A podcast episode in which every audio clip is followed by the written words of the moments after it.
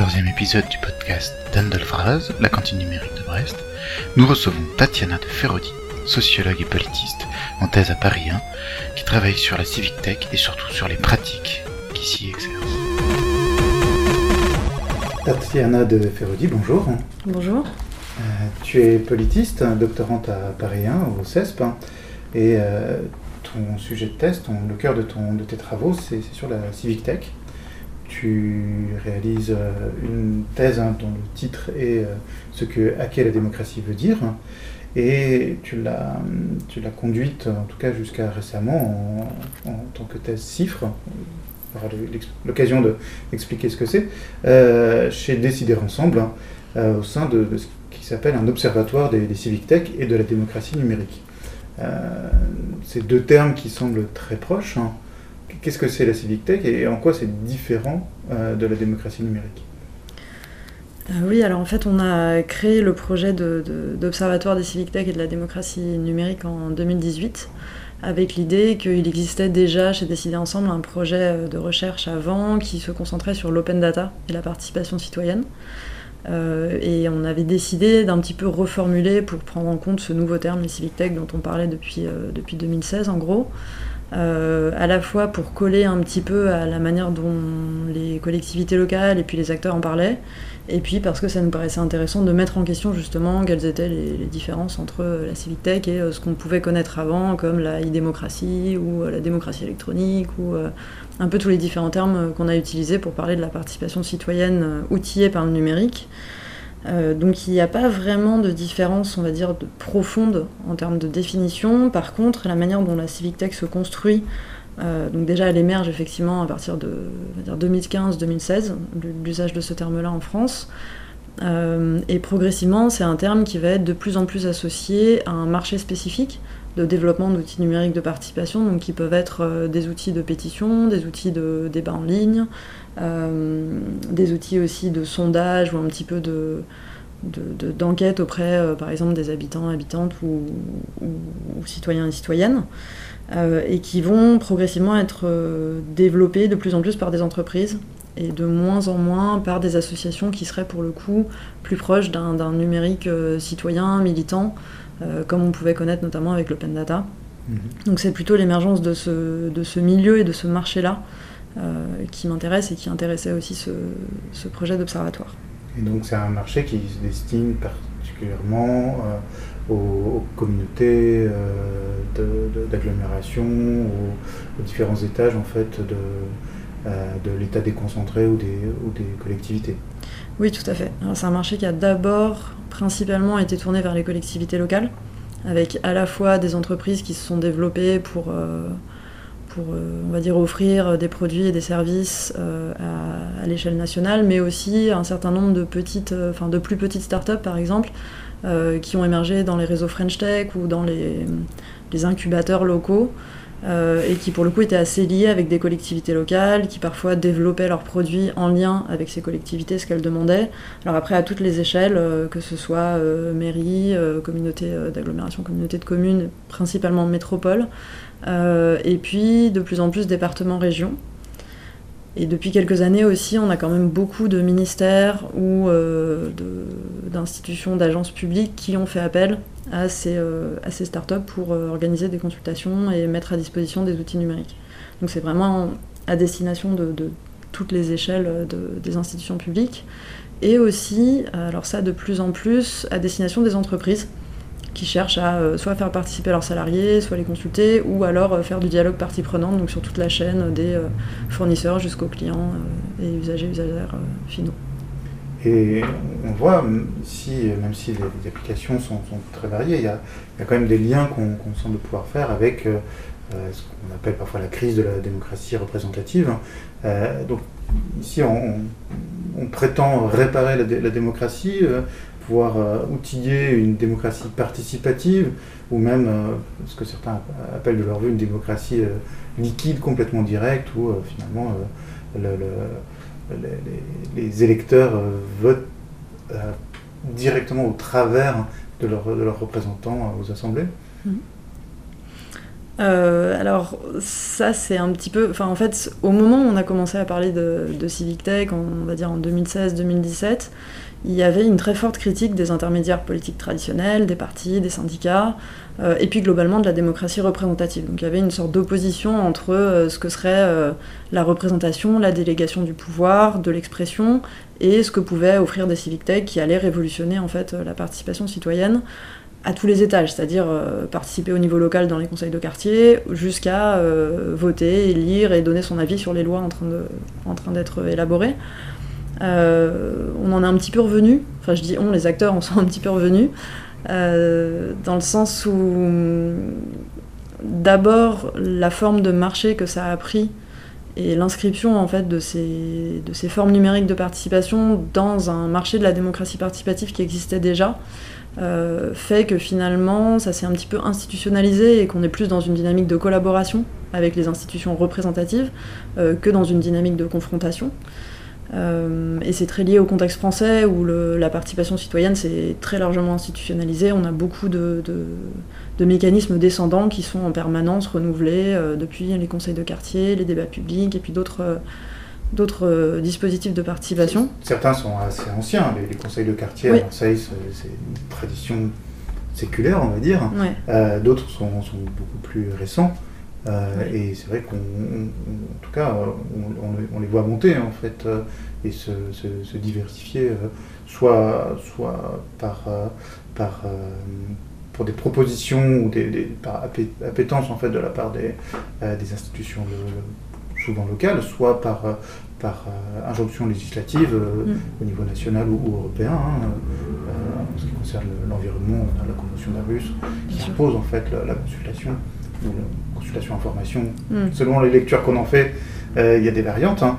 Et, euh, et, puis euh, récemment, on a plusieurs grands débats hmm. citoyens ou basés sur les conférences de citoyens, le grand débat, hmm. on va dire post-Gilets jaunes ou pendant les, Gilets jaunes. Hein. Euh, oui, en fait, enfin, ce que tu soulignes, c'est peut-être la, tension un peu euh, inhérente aux dispositifs de participation qui peuvent être à la fois un moyen d'empowerment, de, mise en capacité des, populations et de prendre du pouvoir, euh, ce qui a pu être le cas notamment à travers certains conseils de quartier qui ont été vraiment appropriés par les habitants, et en même temps le risque que ce soit simplement des dispositifs qui sont instrumentalisés, qui permettent de faire passer certaines politiques publiques, que ce soit euh, dans des secteurs spécifiques ou euh, de sortir d'une crise. Donc on a déjà pris la décision et on l'accompagne en fait voilà, on demande un peu l'avis, mais on sait qu'on n'en fera pas forcément grand-chose. Euh, et dans le cadre du grand débat, en fait, il y, a eu, il y a eu beaucoup, beaucoup de critiques, y compris de la part du milieu de la participation et de la CNDP, par exemple, parce que la manière dont l'exercice a été pensé... La CNDP La Commission nationale du débat public, pardon. Euh, euh, qui devait au départ être responsable d'organiser ce type de, consultation, qui est quand même un exercice à, très grande échelle et vraiment compliqué, et en plus sur un temps très limité. Donc vraiment consulter toute la population sur des sujets aussi compliqués que ceux qui ont été mis. Euh, techniquement, c'est difficile c'est difficile, et puis garantir euh, une certaine neutralité euh, des débats, garantir aussi que... Oui, c'est un, des points qui, est, souvent critique, c'est de pouvoir bien séparer le, la, maîtrise d'œuvre et la maîtrise d'ouvrage par, rapport à, par rapport à un débat. Et c'est structuré, par exemple, dans la CNDP, de bien pouvoir mm. faire la différence entre... Il y a quelqu'un qui veut construire une autoroute, par exemple, mm-hmm. c'est bien un projet euh, une entreprise, un projet euh, économique, etc. Et celui qui fait faire la participation est indépendant, et c'est ce que est censé garantir justement la, la. Euh, la, CNDP. Oui. Là, on était dans une situation où en fait on consultait sans avoir réellement de, loi ensuite, par exemple, ou de, de débouchés prévus. C'était simplement mm. on va faire un grand débat. C'était, c'était pas du tout une consultation sur une décision qui était en cours de, de développement. Donc c'est vraiment ça. C'était on va faire débattre la question, c'était un peu pourquoi après. Mmh. Euh, donc il y a eu la question de la neutralité. Ça s'est fait de manière un peu particulière, parce que non seulement c'était géré par le service d'information du gouvernement, mais en plus, Emmanuel Macron était en tournée, on peut le dire comme ça, dans toute la France. Et donc euh, il y avait vraiment une forte personnalisation euh, du débat. Euh, au-delà de ça, la manière dont ça a été organisé, qui fait qu'il y a eu à la fois un certain cadrage de l'expression, des questions qui étaient quand même déjà orientées, on ne pouvait pas parler de tous les sujets à, tous les moments, et ce qui est un peu apparu comme une, un manque de réflexion sur comment est-ce qu'on allait traiter les contributions puisque finalement, à la fin, on se retrouve avec des synthèses qui font des centaines de pages, mhm. qui ont été en partie traitées par l'intelligence artificielle. Oui, enfin, les parties, en tout cas les, formulaires numériques, puisque les formulaires papier, on attend toujours leur numérisation. Oui, oui, les cahiers de doléances, c'est tout un, toute une histoire aussi, mais pour des, questions d'anonymisation, mais pas seulement. Je pense que enfin, bon, mm. si on demande autant d'informations, on ne sait pas ce qu'on va en faire, c'est très difficile de le traiter euh, a posteriori. Euh, et donc on s'est retrouvé dans une situation où effectivement il y a eu du débat, mais en termes d'impact sur l'action publique, ce qui est quand même absolument nécessaire si on veut euh, encourager les citoyens à participer, euh, on n'a aucune. Enfin, on n'en a plus jamais reparlé en fait. Il y a un peu le même problème avec les, conférences de citoyens qui ont été organisées par la suite. La grande conférence sur l'environnement qui était censée avoir deux jokers mais pas plus et donner une loi directement où bah, ça se dégonfle. Et puis la suivante, c'était sur. je vais m'oublier sur, sur quoi c'était. La convention sur le climat, et puis. ah non, après il y a eu la pas la conférence de citoyens, mais le comité citoyen pour le suivi de la politique sanitaire. Ça devait être ça, dont on n'a plus jamais entendu parler. Euh, oui. Mais euh, c'est un peu le souci des dispositifs participatifs. On le fait pour faire de la participation, mais on ne sait pas forcément à quoi ça va servir ensuite. Alors la Convention citoyenne pour le climat, c'est encore une autre histoire, mais euh, là, pour le coup, je pense que d'autres chercheurs et chercheuses ont vraiment mm. travaillé sur ce sujet-là. Euh, moi, ce que j'avais trouvé intéressant dans, le grand débat national, c'était que bah, déjà, on faisait un peu la preuve de concept qu'on pouvait faire un débat à l'échelle nationale avec euh, une plateforme numérique, mhm. donc, ce qui a beaucoup aidé les acteurs du secteur, et notamment Cap Collectif, qui était le prestataire du, gouvernement. C'était aussi le moment où on a commencé à vraiment discuter dans le débat public de comment est-ce qu'on fait la synthèse. De, de, ce qui a été collecté euh, au niveau numérique et par les réunions. Puisque finalement, c'est pas, pas un vote, c'est pas un sondage, c'est pas représentatif. Ouais. Euh, ça, ça, correspond à aucune des catégories habituelles en fait. C'est ça. C'est vrai que c'est un, des problèmes quand on a des questionnaires euh, qui sont censés être quantitatifs comme ceux du grand débat et qu'on n'a aucune idée de qui a répondu. Mm. Euh, comment est-ce qu'on va juger de la représentativité et donc Est-ce qu'on triche pour essayer quand même de, refaire comme, si c'était un sondage représentatif? Est-ce qu'on dit bah non on va prendre tout et on va essayer de voir même les avis minoritaires, les avis fantasques oui, il y a plusieurs. Euh, alors, du coup, c'est devenu un. Enfin, c'était, c'est encore plus devenu un enjeu central de comment est-ce qu'on analyse euh, les données. Il y a des entreprises qui se sont spécialisées là-dessus.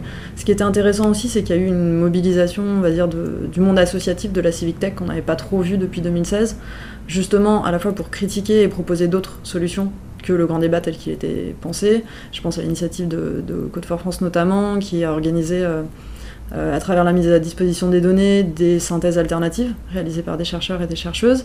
Donc Code for euh, France, c'est une association Oui, c'est une association qui regroupe euh, des individus, enfin des personnes qui sont intéressées à travailler sur la démocratie numérique, le logiciel libre, et puis globalement des outils, enfin comment les outils numériques peuvent servir à avoir un engagement civique à différentes échelles. Du coup, elle a été parfaitement dans, son, dans son cadre d'action. Tout à fait. Oui, oui. Mais c'est une association qui développe des projets très différents, qui peuvent aller de, euh, par exemple, la cartographie euh, électorale. À un moment, il y avait un projet qui consistait à voir, euh, en fonction du découpage des circonscriptions, comment est-ce que ça influencerait la géographie électorale. Donc c'était mhm. une manière d'utiliser les données pour... L'idée était de, faire un redécoupage citoyen. C'est ça. De proposer un, un, redécoupage des circonscriptions, non pas fait, on va dire, par et pour les partis, mais plutôt par et pour les citoyens. Tout à fait. Voilà, donc il y a un certain nombre de, projets différents dans Code for France. Et là, au moment du grand débat, l'un des projets qui a été développé par des, euh, des, membres de la communauté, c'était la grande annotation, mhm. qui était intéressante, qui euh, permettait à des citoyens de, de se voir présenter des contributions en grand débat de manière aléatoire et puis de les catégoriser, de les analyser. Euh, pour créer une synthèse ensuite, mais en se disant que l'intelligence artificielle, par exemple, qui est utilisé pour l'analyse aurait du mal à reconnaître euh, l'ironie, aurait du mal à reconnaître euh, certaines formes mhm. d'expression et que la catégorisation humaine euh, allait pouvoir apporter d'autres... oui, ou en tout cas apporter une autre interprétation. Mhm. Et comment on répond à la, critique de, de, de, ces outils posés comme des, des, écrans de fumée devant les problèmes sans, aller au cœur du problème ou répondre au, problème, seulement pour l'occulter par un, peu de, paillettes mm. numériques ou techniques.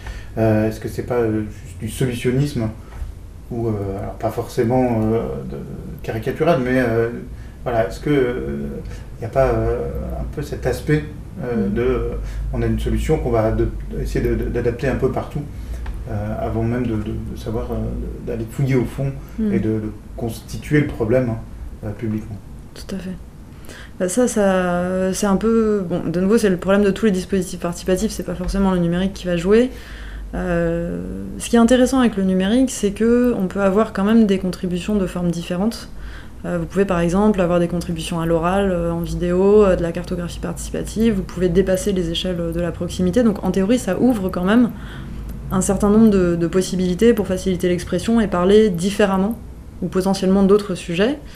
en pratique, il y a des consultations qui servent ou par exemple, on va aller, enfin, je pense au, développement des plans vélo notamment, où on mhm. va aller chercher des communautés d'usagers et d'usagères qui sont déjà mobilisées quand même euh, souvent, euh, mais pour lesquels on a besoin d'une expertise technique pour développer euh, une politique publique sur, sur laquelle on n'a pas forcément toutes les informations. Et là, ça peut être utile d'avoir le numérique pour justement avoir des informations plus fines et potentiellement un traitement automatisé derrière. Euh, après, il y a toujours le risque que ce soit, euh, oui, un écran de fumée, comme toute consultation citoyenne, ça dépend de l'état du projet. S'il n'y a plus rien à changer dans le projet, c'est pas la peine de consulter. Si euh, ça dépend aussi de la volonté politique, de prendre en compte des avis qui ne seront pas forcément conformes à ce, que, ce qui pouvait être attendu. Et après, il faut peut-être pas négliger aussi, enfin en tout cas moi c'est l'espoir que j'ai, l'effet un peu pied dans la porte, c'est-à-dire qu'une fois qu'on a ouvert une plateforme de consultation et qu'on s'engage à y répondre d'une manière ou d'une autre, même si on n'a pas l'intention de le faire, ça peut forcer à le faire quand même.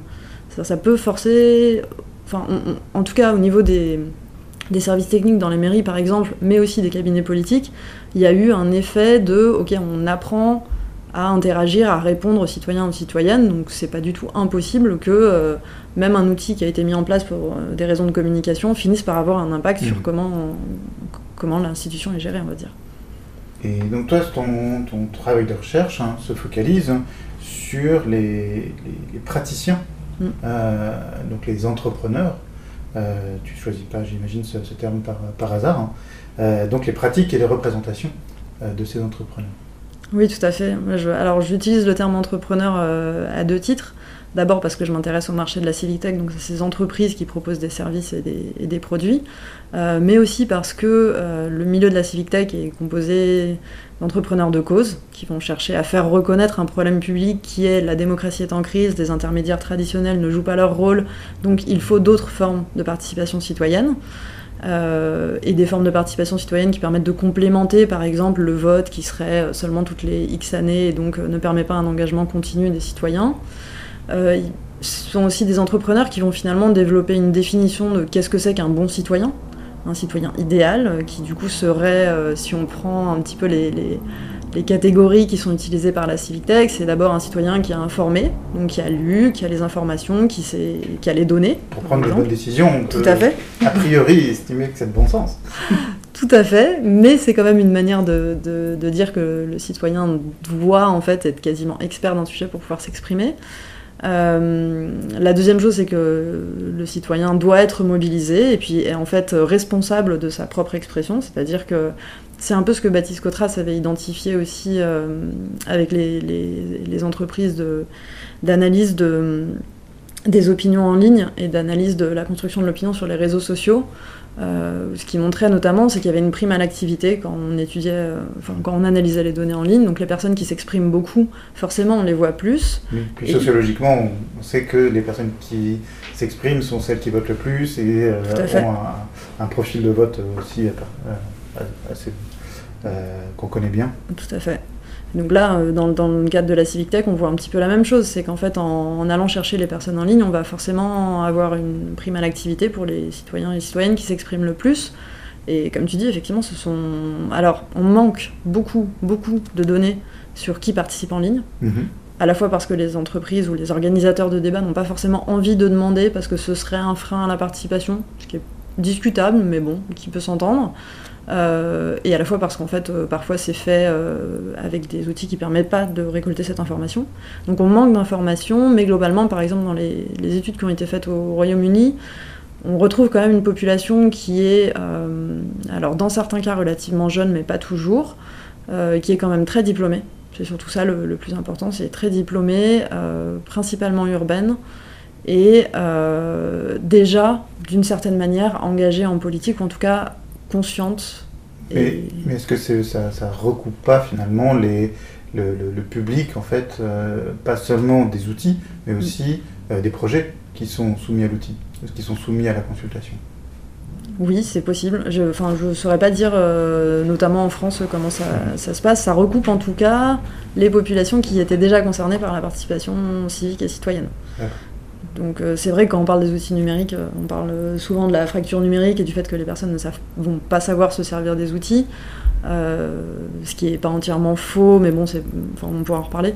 mais il y a aussi la, on va dire, la fracture citoyenne qui est déjà largement documentée en sciences politiques, qui consiste à, enfin, qui est simplement que les personnes qui pensent que leur opinion ne va pas être entendue, qu'elle n'a pas de valeur, participent moins, et globalement, ces personnes-là sont euh, issues de classe populaire, alors que les personnes qui sont euh, très diplômées, euh, bien intégrées socialement, ayant un travail, etc., sont déjà engagées dans des associations, sont plutôt, font plutôt partie de la bourgeoisie et participent beaucoup plus en politique.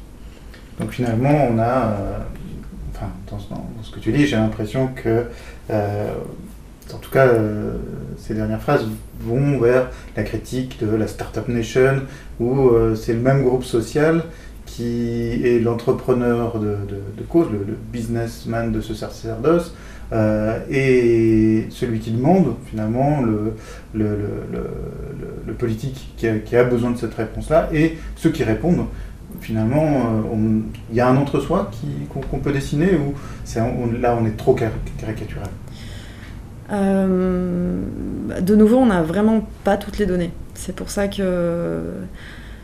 En fait, il y a aussi eu un grand apprentissage, enfin assez rapide, on va dire, en 5-6 ans, de comment est-ce qu'on fait pour faire participer, euh, pour aller demander la participation des, citoyens et des citoyennes. Il y a eu un certain nombre de, projets qui euh, finalement aboutissent à combiner les dimensions présence et les dimensions à distance, donc avoir à la fois un outil numérique mais aussi des réunions, aller chercher les habitants, euh, aller chercher les citoyens qu'on cherche à toucher. Euh, donc il y a eu un apprentissage là-dessus, c'est pas, c'est pas toujours le cas, il faut toujours des efforts pour aller chercher euh, des citoyens. Et hum, j'ai perdu le début de la question.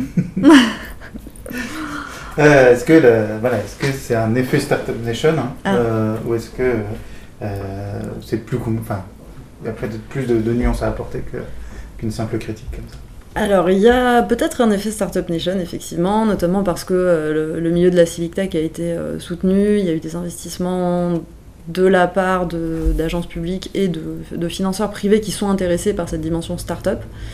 Il y a aussi un certain nombre de codes en fait qui sont empruntés au monde du numérique et au monde de, l'expression en ligne. Euh, par exemple, si vous allez voir les conditions générales d'utilisation dans les plateformes de Civic Tech, il y a toujours euh, des tas de règles sur comment est-ce qu'il faut s'exprimer correctement, éviter les fautes d'orthographe, ne pas mettre de majuscules parce qu'on a l'impression qu'on crie. Donc voilà, il y a quand même un une étiquette euh, très poussée. Oui, en tout cas une, euh, une attente et une manière de concevoir comment on doit participer qui mhm. est euh, bah, celle de personnes diplômées qui vont créer des entreprises, etc. En même temps, toutes les entreprises qui font de la civic tech ne sont pas des startups telles qu'on les imagine, des licornes qui ont recours à des levées de fonds, etc. On a des entreprises qui sont responsables de, à, tout niveau, c'est-à-dire qui réfléchissent à la fois à euh, comment mieux inclure les publics, à avoir des consultations qui soient honnêtes, qui soient transparentes, où les données soient ouvertes, le code, le code source de l'outil est ouvert aussi. Et en plus de ça, qui ont une réflexion sur euh, leur euh, politique d'emploi en hmm. interne, etc. Donc, sur, le long terme, de nouveau, c'est plutôt, plutôt pertinent. oui, tout à fait. tout à fait. Il faut créer la confiance à la fois en interne, en externe. Oui, c'est l'argument de dire que si on a des entreprises qui vont faire ce travail de créer de la citoyenneté, mhm. euh, il faut que ces entreprises-là soient exemplaires. Parce qu'on peut déléguer au secteur privé, c'est quand même une tendance de fond euh, dans, la mise en œuvre de l'action publique, mais on peut avoir des, exigences un peu particulières envers les entreprises qui vont fournir ce service. Du coup, c'est une délégation de, neutralité, de... c'est compliqué à dire. On n'en est pas encore aux délégations de services publics, mais il y a quand même autant il y avait certaines, par exemple certaines collectivités qui avaient développé leurs propres outils de consultation. Euh, je pense à Paris notamment, qui avait mis en place un outil euh, développé en interne et, euh, par sa DSI, et qui finalement a eu recours à une start-up. donc il y a un peu cette tendance à, externaliser, à la fois parce qu'il y a cette idée que les start-up vont rester plus à jour avec tous les développements technologiques, et puis parce que on n'a pas forcément les budgets pour, euh, pour embaucher en interne et euh, avoir une réelle. Euh, ou pour travailler sur le long terme, souvent les, les budgets publics pêchent par la, dans, le, dans le suivi en fait. Oui, et puis dans leur, leur, attribution, c'est-à-dire qu'on mmh. on peut, on a un budget pour embaucher une entreprise, enfin pour déléguer, faire un contrat, mais on n'a pas du tout de budget pour embaucher quelqu'un qui pourrait faire le même travail en interne, en tout cas. Mmh. Mais là, c'est quelque chose d'un peu plus large. C'est pas propre à l'activité. Non. tu, as, évoqué la question de la fracture numérique. Euh, finalement, cet objet-là, euh, cette, thématique, elle est un peu perverse, paradoxale, euh, au sens où bon, on a, une représentation parfois un peu simpliste de la fracture numérique avec les, vieux à la campagne qui n'ont jamais touché un ordinateur et les riches citadins jeunes qui, mm. qui, sont, qui, ont, qui auraient un une, facilité naturelle avec ça. En mm. même temps, c'est très vite, euh, c'est très vite très, euh, euh, chaque jour, on, tombe sur Papy Facebook ou Mamie Wikipédia mm. qui nous démontre vraiment le, contraire. Et, et, donc, voilà, est-ce que c'est des choses qui sont pour aller chercher, c'est faites pour aller chercher ces personnes qui d'habitude ne s'expriment pas en leur disant, bah, pour une fois, voilà, on, on, vient vers vous, n'hésitez pas, on veut votre parole euh, même si vous, ne vous sentez pas légitime. Mm. Et puis de l'autre, ben, on se retrouve peut-être dans un foyer avec euh, une seule machine connectée qui sert à toute la famille, et du coup, en quoi on peut... Enfin, euh, cette construction de, l'opinion individuelle politique, elle est, elle est peut-être plus compliquée. Mm. À, cause de ce problème matériel. Hein, mm. qui, donc est-ce que, est-ce que ça, ça fabrique des, citoyennetés de deux niveaux ou est-ce que finalement euh, fracture numérique et, et, civic tech sont, se rejoignent parfois mais non pas, euh, euh, ne, sont pas séquents, ne, sont pas convergents en fait, mmh. dans, comme problématique? Non, je pense que tu le dis bien en disant que c'est pas forcément convergent, c'est un petit peu on rajoute une nouvelle fracture dessus de la fracture politique dont on a déjà parlé et effectivement, on va retrouver des personnes plus âgées qui euh, ont l'habitude de participer en conseil de quartier ou de participer en débat public et qui vont du coup savoir aussi comment s'exprimer et comment utiliser euh, des outils numériques de débat.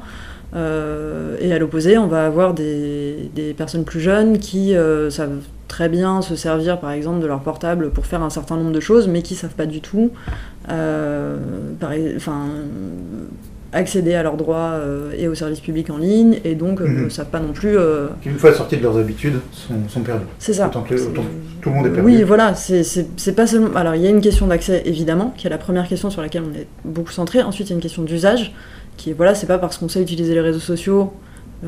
déjà qu'on sait tout ce que ça veut dire à chaque fois qu'on intervient en ligne et qu'on sait aussi utiliser des, des plateformes différentes de mise en place par les services publics.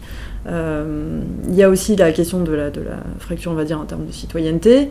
Et puis, plus largement, euh, que ce soit numérique ou en présence, et ça vraiment euh, autant tous les projets, enfin quasiment vraiment tous les projets aujourd'hui qui font de la consultation citoyenne vont combiner les deux. Donc il y aura une plateforme numérique et puis il y aura par exemple des agents, des agentes de la mairie qui vont aller euh, au marché, qui vont aller dans les quartiers, qui vont aller un peu partout avec des tablettes et qui vont remplir à la place d'eux euh, pour aider les habitants et les habitantes à participer. Donc ça c'est quelque chose qui existe.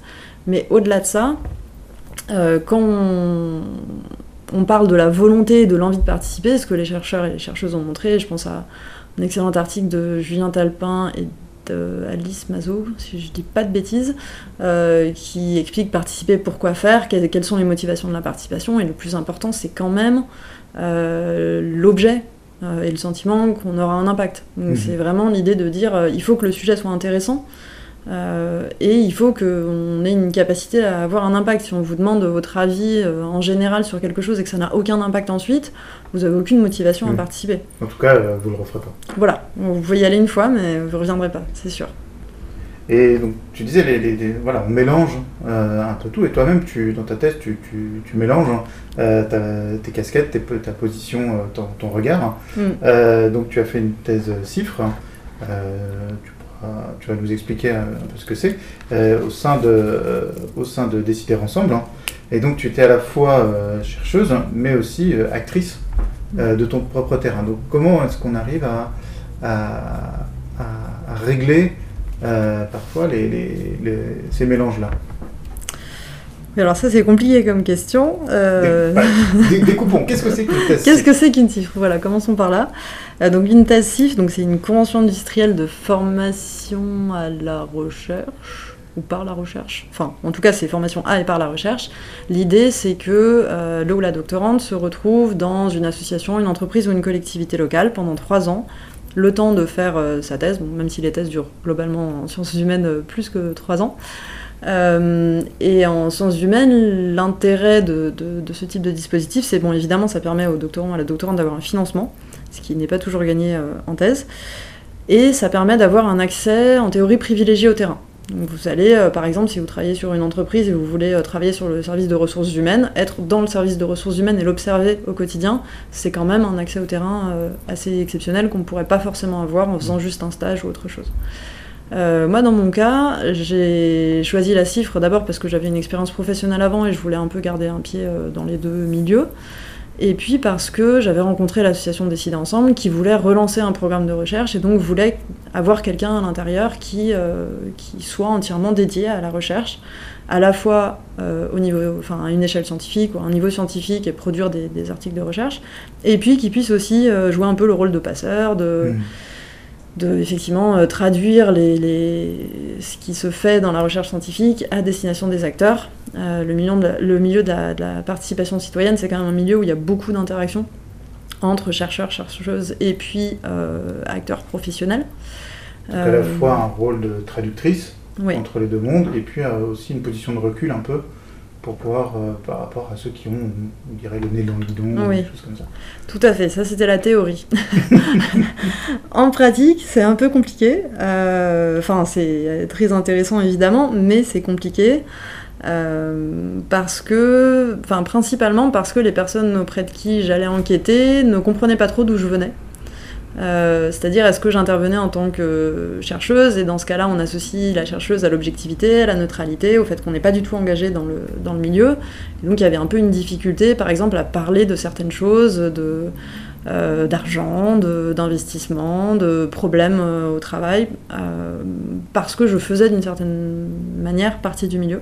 Et donc là, malheureusement, j'ai pas trouvé d'autre solution que d'en sortir du milieu et donc euh, de prendre le moment après la cifre pour, pour terminer la thèse. Euh, et puis après, il y a des enjeux aussi de, j'ai envie de dire, de concurrence, c'est-à-dire qu'il y a certains acteurs qui euh, ne me parlaient pas parce qu'ils considéraient que euh, j'allais utiliser les informations récoltées pour ma thèse, euh, pour la position de décider ensemble, par exemple, ce qui évidemment ne se fait pas, mais euh, c'est voilà, très compliqué pour les enquêtés de savoir comment positionner euh, la chercheuse, euh, l'enquêtrice dans ce cas-là.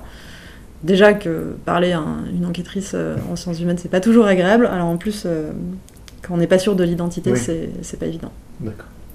Et donc, puisqu'on parle d'intermédiaire, euh, j'avais une question peut-être plus, un retour sur, sur le fond, qui était euh, finalement, est-ce que les intermédiaires de, de la politique que tu décris euh, ne, ne trouvent pas euh, leur place euh, désormais grandissante parce que les, les corps intermédiaires politiques classiques sont moins forts qu'ils ne l'ont été? Est-ce que finalement on, on a besoin de ces intermédiaires euh, et que bah, on a remplacé des, des formes, des- on va dire des années 50-60 par, par de nouvelles formes Est-ce qu'on fait évoluer un, vers l'autre? Mhm. Euh, je pense qu'au tout début, c'était un petit peu l'objectif des Civic Tech, c'était de dire euh, voilà, plus personne n'adhère au parti politique, euh, plus personne ne s'engage dans les syndicats, donc il faut d'autres modes de participation plus directs. Aujourd'hui, le positionnement a un petit peu changé puisque d'ailleurs Civic Tech travaille avec les partis politiques, travaille avec euh, les syndicats pour engager les adhérents, pour engager les, membres des syndicats. Donc on se retrouve avec quelque chose qui est plus complémentaire que vraiment opposé aux, intermédiaires traditionnels. Euh, je dirais qu'en ce qui concerne les entreprises, les, Civic Tech, sont en fait de nouveaux consultants euh, qui se donnent pour objectif d'accompagner les institutions publiques à la fois dans la modernisation de leur communication, en mhm. intégrant cette dimension participation, et puis dans euh, la modernisation de leur, euh, de leur, mode de travail, ce qui est évidemment ouvre tout un tas d'autres questions, mais avec l'idée que venant du monde du numérique, venant du monde des startups, eh bien, il y a un certain nombre de méthodes qu'on peut mettre en place à l'intérieur des administrations pour les transformer.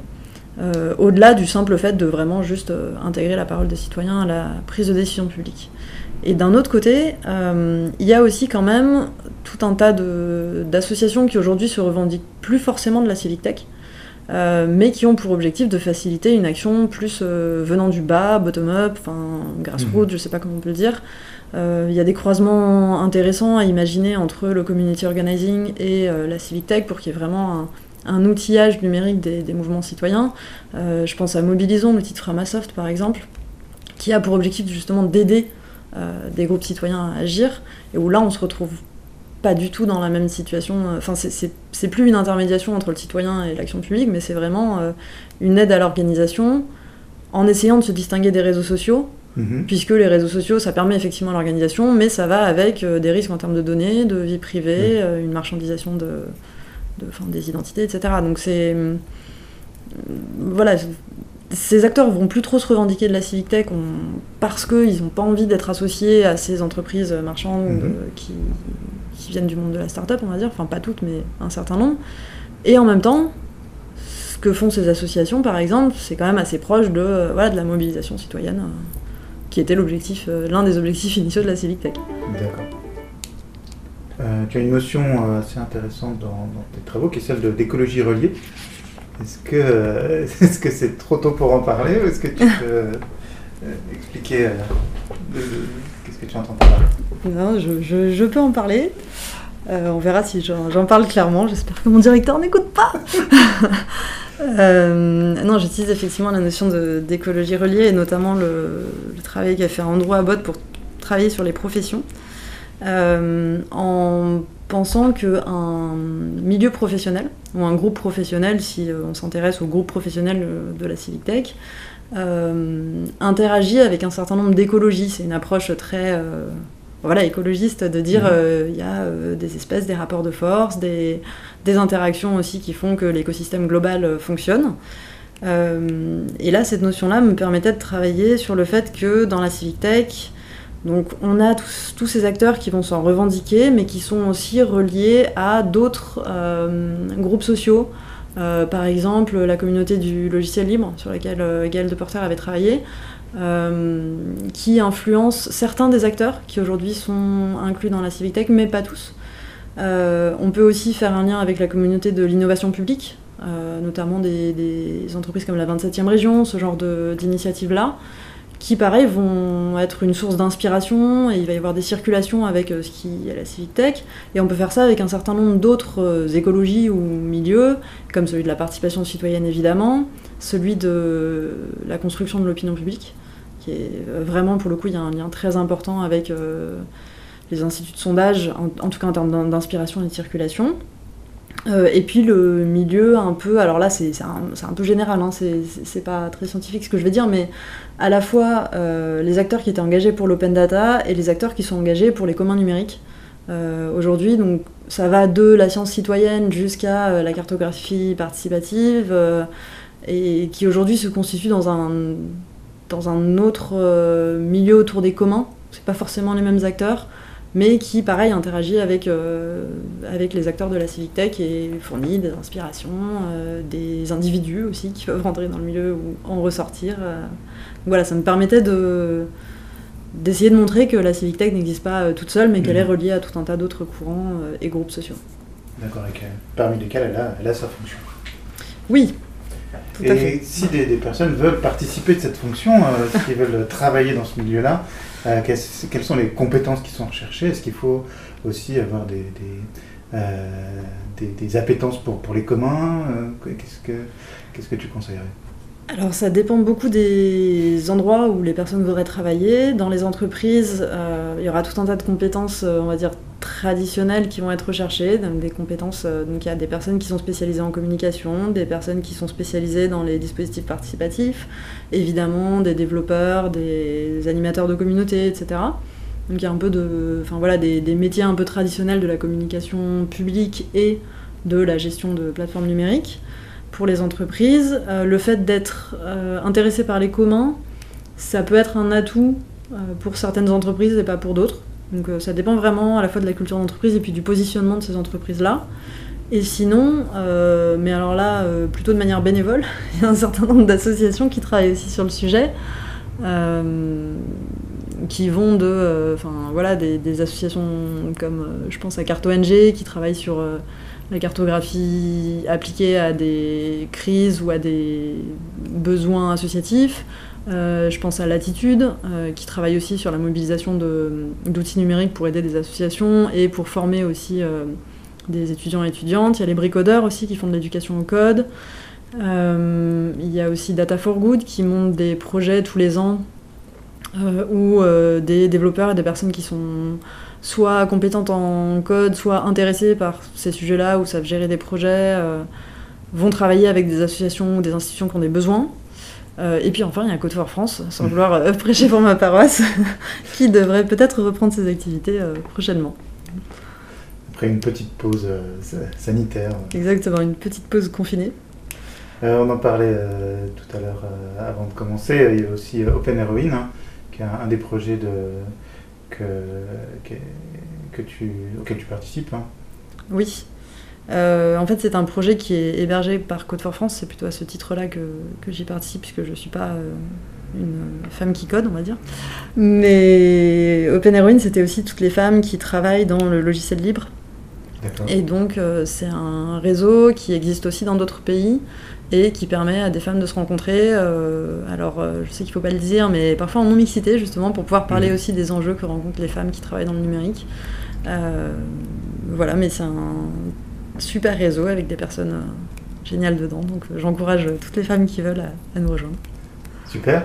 Bah, moi, je pense que tu n'étais pas sûr d'être clair. Je pense que ça a été le cas. merci encore, Tatiana de Ferrodi, d'être venue nous parler. Euh, si des gens voudraient quand même des éclaircissements, voudraient suivre tes activités, euh, comment est-ce qu'on te contacte? Est-ce que tu es présente sur les médias sociaux? Euh, Oui, je suis sur Twitter. mon handle, c'est tatdef. et sinon, sur LinkedIn, je réponds aux messages. voilà. Et merci à toi pour l'invitation et pour l'intérêt.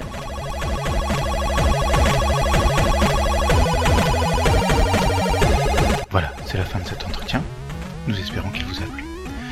Pour vos questions, commentaires et remarques sur le podcast en général ou sur cet épisode en particulier, ou si vous voulez nous proposer des sujets ou des intervenants, vous pouvez vous adresser par email à coucou at lacantine-brest.net ou sur Twitter à Anne Daol Vraz.